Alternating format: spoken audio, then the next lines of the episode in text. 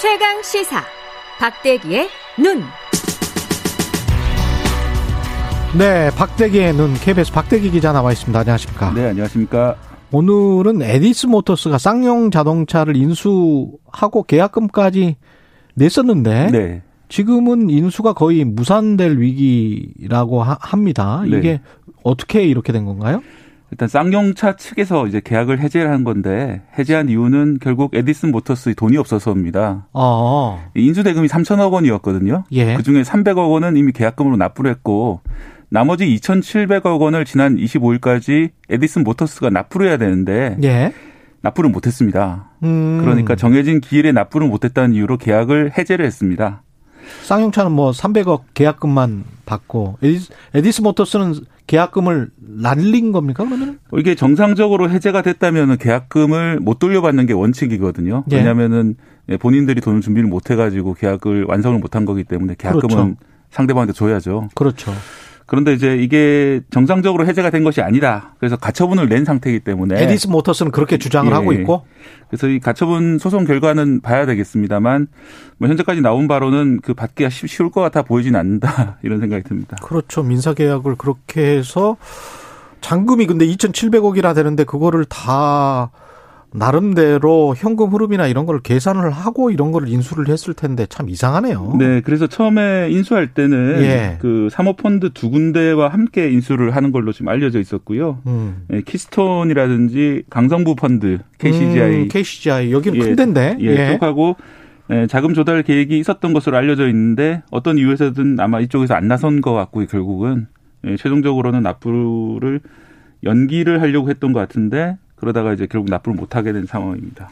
이게 워낙 작은 회사였고 매출 규모로 따지면 에디스 모터스랑 쌍용차랑 비교가 거의 안 되죠. 예, 30대 1 정도로 에디슨 모터스의 매출은 이제 쌍용차의 30분의 1밖에 안 됐고요. 그래서 예. 새우가 고래를 삼킨 격이다. 이런 음. 얘기까지 있었고 에디슨 모터스가 그런데 뭐 아예 실체가 없는 회사는 아닙니다. 예. 그 여러분 잘 모르시겠지만은 어 전기 자동 전기 버스 중에 에디슨 모터스에서 만든 것들이 상당히 많이 돌아다니고 있는 상황이거든요. 서울도 마찬가지고요. 음. 예. 그런 전기 버스를 만들던 회사였는데 이 쌍용차를 인수를 해서 어, 전기차 사업을 대대적으로 하겠다라고 밝혔지만 결국 지금 이 돌아가는 모양새는 그렇게 쉽지 않아 보이는 상황입니다. 이게 지금 주가는 그 이게 상장돼 있는 회사입니까? 에디슨 모터스는 상당히 안 되는데요. 그러니까 예. 에디슨 모터스가 이 인수를 발표를 하면서 또 에디슨 어 저기 어 다른 회사를 이, 이미 코스닥에 상장돼 있는 회사를 인수를 합니다. 예. 그 회사가 이제 지금 명칭은 에디슨 EV라는 회사인데요. 예. 어, 그 원래 처음 명칭은 저 세미시스코라는 회사였고요. 그 회사가 아, 이제 이게 지- 우회 상장을 그럼 한 거군요. 우회 상장이라고 봐야 될지 하여튼 예. 그런 회사를 인수를 한 다음에 음. 그 회사 주가가 지난해 한때 4,000%까지 올라가고요. 예. 연초 연말 대비해서는 1000% 지난해 올라가지고 예, 음. 급등을 했었는데 이번에 인수 계약에 문제가 생기면서 다시 한가를 기록하기도 했고요. 1000%? 네. 그리고 이 회사만 인수한 것이 아니라 UNI라는 또 다른 회사도 인수를 했습니다. 예. 이 회사도 마찬가지로 급등을 했다가 최근에 이 어, 계약 해제 소식 때문에 한가를 기록하고 있는 상황이기 때문에 음. 이 투자를 하신 분들이 상당히 좀 어려운 그런 상황이 됐습니다. 계약금까지 300억 넘게 내고 인수를 못 하게 됐으니까 그거 믿고 이제 뛰어든 개인 투자자들 같은 경우는 굉장히 큰 손해를 받겠는데. 네, 그렇습니다. 개미 투자자들 아마 손해 보시는 분들이 많으실 것 같습니다. 예. 이게 쌍용차는 그러면 어떻게 되는 겁니까? 쌍용차는 만약에 이게 정상적으로 해제가 된 거라면은 새 주인을 찾아야 되고요. 예, 10월 달까지 새 인수자를 찾아서 회생 계획안을 법원에 제출을 해야 됩니다. 만약 그렇게 하는데 실패한다면은 원칙적으로는 청산 절차에 들어가게 됩니다. 음, 청산을 하게 된다. 네. 쌍용차 같은 경우는 부지도 평택 부지도 넓고 그래서 청산을 하면 오히려 남, 남지 않아요?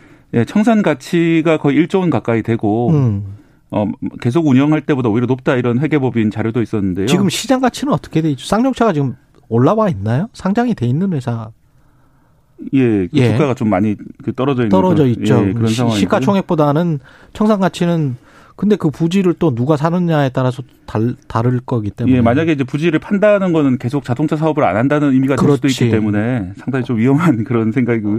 그렇죠. 그 에디슨 모터스 측에서 사실 지난해 말에 이 평택 부지, 평택 공장 부지 아파트를 지어서 작업을 마련하자 뭐 이런 얘기까지 했었는데 그 얘기를 듣고 이게 진짜 정말 투자 의지가 있는 것인지 그 예. 장윤철 측에서는 상당히 반발했던 그런 상황도 있고요. 아무래도 직원들 고용이랄지 이런 것들 신경을 쓸 수밖에 없기 때문에 네. 예. 쌍용차가 지금 직원이 몇 명이나 직원이 되죠? 5천여 명이나 되고요. 예. 그리고 또 협력업체가 400여 곳이 있습니다. 아, 또 협력업체 상당수는 쌍용차로부터 못 받은 채권들이 있는 상황이기 때문에 협력업체가 400개? 네, 400여 곳이고요. 그곳들이 쌍용차의 채무자로 있는 상황이기 때문에 쌍용차 그러네요. 이대로 만약에 어, 청산을 하게 무너지면. 된다면은 피해를 볼 수도 있는 그런 입장입니다. 이게 지금 애플 이야기도 혹시 나오지 않았었어요? 쌍용차를 인수할 가능성에 네. 관해서? 워낙 이렇게 좀 답답한 상황이 되다 보니까 이 주주들 사이에서는 애플 인수하면 어떻게 하느냐. 왜냐하면 지난해 최고지. 최고지. 네. 그래서 뭐 그림으로도 그리기도 했어요. 예. 그 쌍용이 애플을 사과를 물고 하늘로 올라간다. 그런 이제 희망사항도 있었고요. 사실 예. 지난해 초에 현대차 기아 쪽하고 애플하고 음. 접촉을 한다 이런 보도도 있었잖아요. 예. 그래서 혹시나 쌍용도 가능하지 않을까라고 생각을 많이 하고 있었고 제가 물어봤습니다. 쌍용차에다 혹시 그런 가능성이 있지 않느냐 했더니 음. 아, 직원들도 정말 기대를 하고 있다. 만약 그럼 정말 좋겠다라고 하는데 예. 또 그렇게 말하는 거 봐서 실제로 그 접촉이 있는지는 잘 모르겠는 그런 상황이고요. 하지만 이번에 뭐 이렇게 인수가 해제가 되기 때문에 새로운 인수자들을 찾아서 음. 만약 그 애플이라든지 어, 제조업 쪽으로 생각이 있는 업체들이 나선다면은 음. 쌍용차한테 새로운 기회가 열릴 수도 있다 이런 생각이 듭니다. 4567님이 이런 말씀하셨어요. 에디슨 모터스는 인수 후에 네. 차량 30대 개발 등 허무맹랑한 계획을 내세웠고 어 주가 조작 의혹이 있다. 특검이 시급하다. 뭐 이렇게 말씀을 하셨는데 시장에 그런 이야기가 있어요? 시작에 뭐 그런 이야기들은 있는데 예. 아직 정확하게 뭐 구체적인 혐의가 나온 상황은 아니고요. 아니고. 예, 다만 그 기술력이나 이런 것들에 대해서 여러 가지 의문이 제기돼 있던 건 사실입니다. 음. 예, 반면에 에디슨 모터스 측에서는 자기들은 전기 버스를 만들었던 회사기 때문에 음. 기술력이 있다 이렇게 얘기하고 있는 상황이고요.